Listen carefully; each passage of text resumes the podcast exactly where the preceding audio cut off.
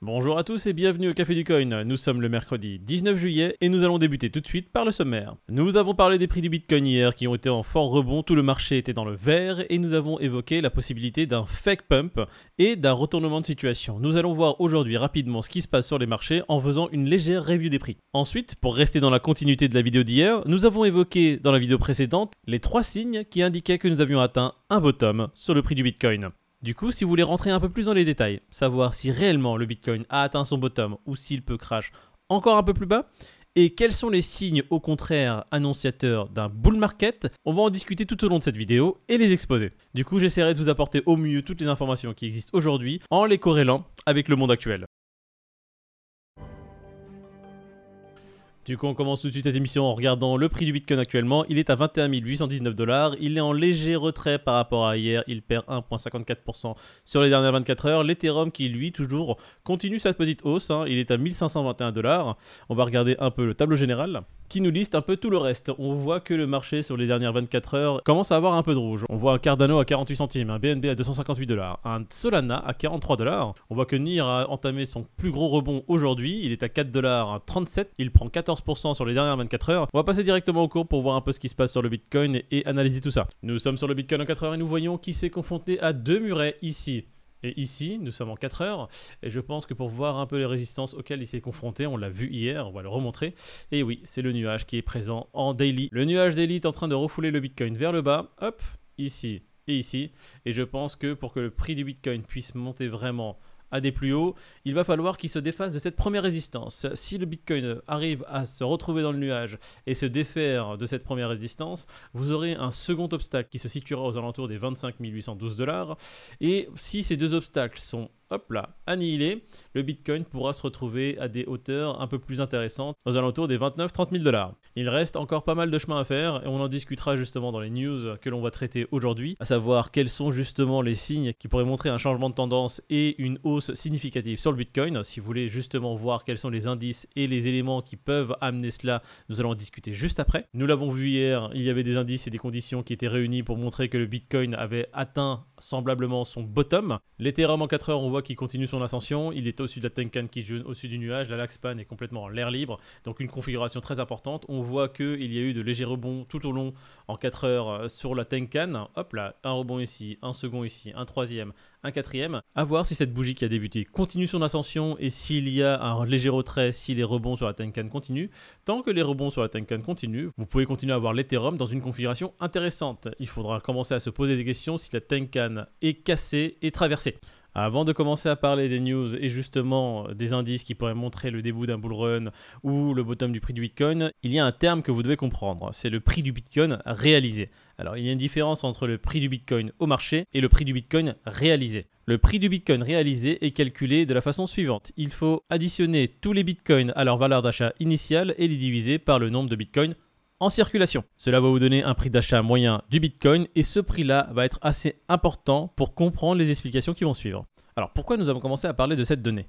Eh bien, il faut savoir que lorsque le prix d'achat du Bitcoin moyen est supérieur au prix du marché actuel, c'est-à-dire que si le Bitcoin sur le marché actuel peut s'acheter à 20 000 dollars et le prix d'achat moyen d'un Bitcoin est à 21 000, eh bien c'est historiquement une donnée qui annonce le début officiel d'un bear market. Et c'est assez intéressant parce que justement, cette donnée va pouvoir nous permettre de calculer des données assez précises. Glassnode vous indique par exemple que le temps moyen passé sous le prix du Bitcoin réalisé est d'environ 197 jours. Traduction. Dans un cycle complet, le Bitcoin passe en moyenne 197 jours en dessous du prix du Bitcoin réalisé. Information intéressante, il nous indique que nous sommes actuellement à 35 jours. Grayscale, quant à lui, nous dit que l'hiver actuel sur les marchés va durer environ 250 jours supplémentaires. Et pour calculer ces données, ils prennent toujours les cycles précédents, de 2015 et de 2019. Et chose intéressante pour l'article de Grayscale, c'est qu'il nous donne un peu les prémices de ce qui a précédé les précédents bear market. En 2015, il y a eu l'effondrement de Silk Road et le scandale de Mt. Donc le scam plutôt de Mt. Où justement des milliers de personnes avaient perdu tout leur bitcoin.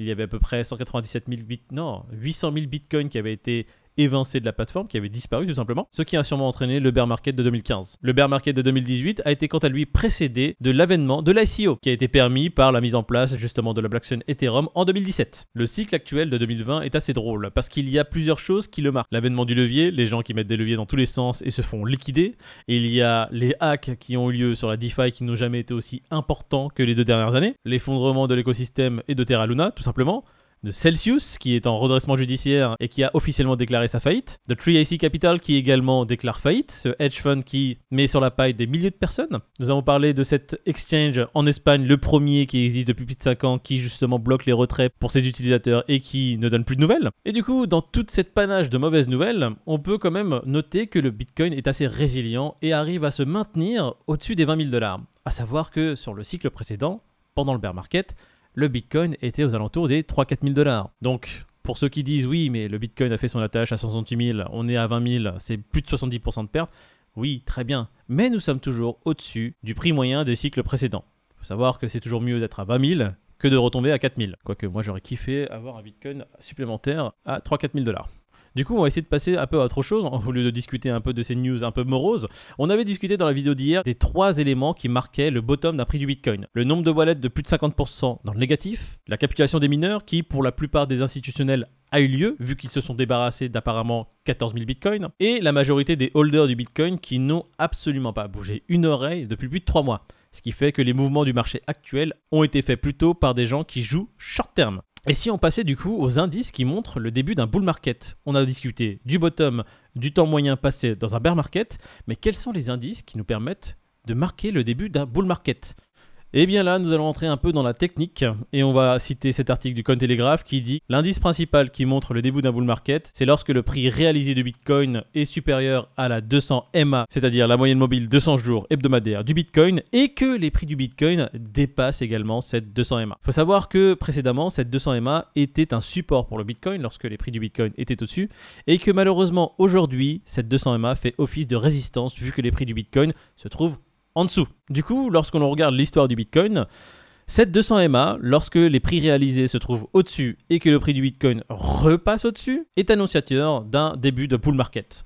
Alors, toujours faire attention. Évidemment, c'est une donnée qui marque précédemment le début d'un bull market. Ce n'est pas la seule. Et il ne faut pas s'attendre à ce que, une fois que le prix du Bitcoin dépassera cette 200 MA et si le prix du Bitcoin réalisé est au-dessus, ah mon Dieu, on peut commencer à acheter tout et n'importe quoi, mettre des leviers dans tous les sens. Ah, de toute façon, on va se faire des profits. Non. Il faut savoir que le monde actuel est bien différent du monde Le cycle actuel est malheureusement sous le feu d'un contexte totalement différent de 2015 et 2018. Nous sommes en période de guerre, il y a une inflation record dans le monde entier, et ce qui n'aide pas, c'est que même CZ dans cet article nous dit clairement que les inflations qui ont été calculées par les gouvernements, surtout la Fed, lorsqu'elle annonce à peu près 8%, il dit qu'elles devraient être 5 fois supérieures.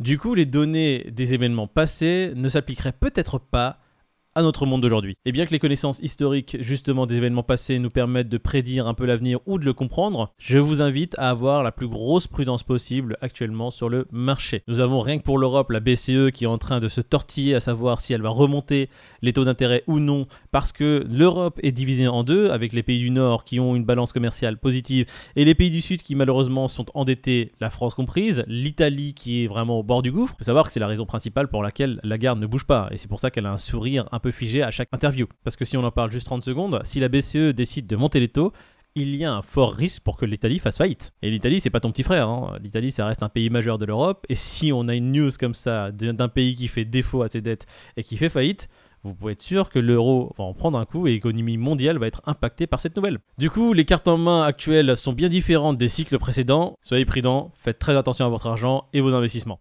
Essayez d'avoir un portefeuille, comme le dirait Red Alio, à l'épreuve de toutes les saisons. Le seul moyen pour y parvenir, c'est d'avoir une allocation qui soit vraiment équilibrée, avec des projets très stables, des projets un peu moins stables, et le gumble qui soit limité au minimum. Et juste pour rappel, les cryptos, c'est pas stable, hein, d'accord? Si vous voulez faire quelque chose de stable, il faudra aller regarder sur les places boursières et prendre des valeurs qui sont là depuis plus de 40 ans et qui ont une stabilité record. Et que même si elles s'effondrent pendant un crash, elles recouvrent leur valeur assez fortement et assez rapidement. Encore une fois, les cryptos sont volatiles et donc doivent faire l'objet d'une allocation volatile et instable. Cette vidéo touche à sa fin, j'espère qu'elle vous aura plu et que vous aurez appris 2-3 petites choses. Si elle vous a plu, n'hésitez pas à mettre un pouce bleu, à vous abonner à la chaîne et à la partager au plus grand nombre. Si vous avez des questions sur ce qui a été dit, si vous avez des suggestions ou si vous voulez discuter d'un sujet en particulier, n'hésitez pas à vous exprimer en commentaire, ils sont tous lus. Donc n'hésitez pas à vous exprimer en commentaire, vous inquiétez pas, vous pouvez dire même n'importe quoi,